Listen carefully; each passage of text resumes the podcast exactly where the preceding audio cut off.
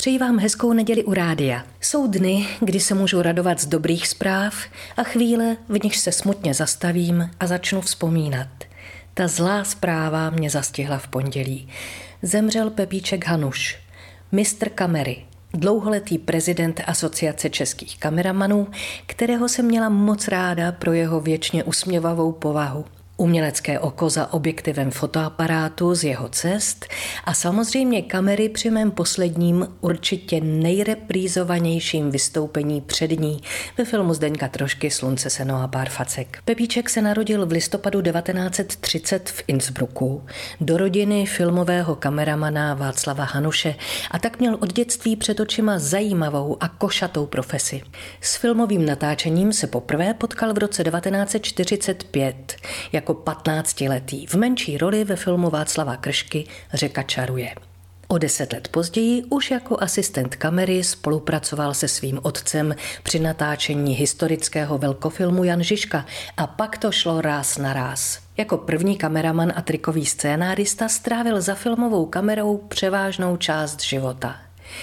Své umělecké vidění propůjčil filmům jako Blbec z Xeneminde, Tarzanova smrt, Zločin v dívčí škole, Bota jménem Melichar nebo Dáma na kolejích, kde si znovu zahrál jednu z menších rolí.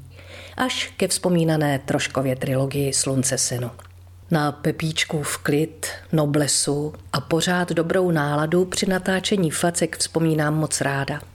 Taky proto, že se na filmu tenkrát sešla parta lidí, pro které smích diváka byl požehnáním, za kterým by šla světa kraj. A snad to bylo i tou nadějnou dobou. Natáčení v jeho českých hošticích proběhlo v roce 1988. Na premiéru začátkem roku 89 v plzeňském amfiteátru dorazilo 33 tisíc diváků a film svým ziskem zachránil krachující barandovská studia, protože na něj do kina přišly víc než 3 miliony diváků. Natáčení závěrečné hromadné scény, kdy se do sebe při svatebním obřadu pustí celá vesnice, přitom nebyla žádná legrace. Scéna se mockrát opakovala a herci si pro věrohodnost skutečně museli trochu ubližovat. Pár komparzistů si proto dodalo kuráž tajně donesenou pálenkou, aby se jim fackovací scéna líp točila.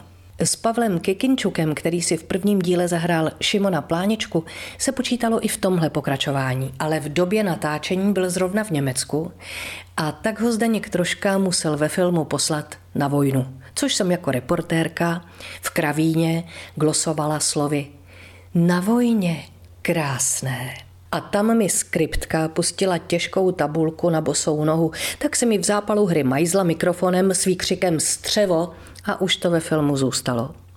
Doktorka Káju Kroupu měl původně hrát Olda Kaiser, ale režisérovi se zalíbil číšník z jedné pražské hospody Josef Stárek a tak nakonec do role obsadil jeho.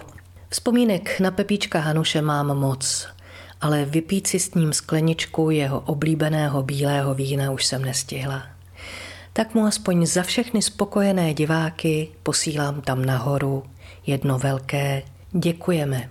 Vaše Marie Tomsová.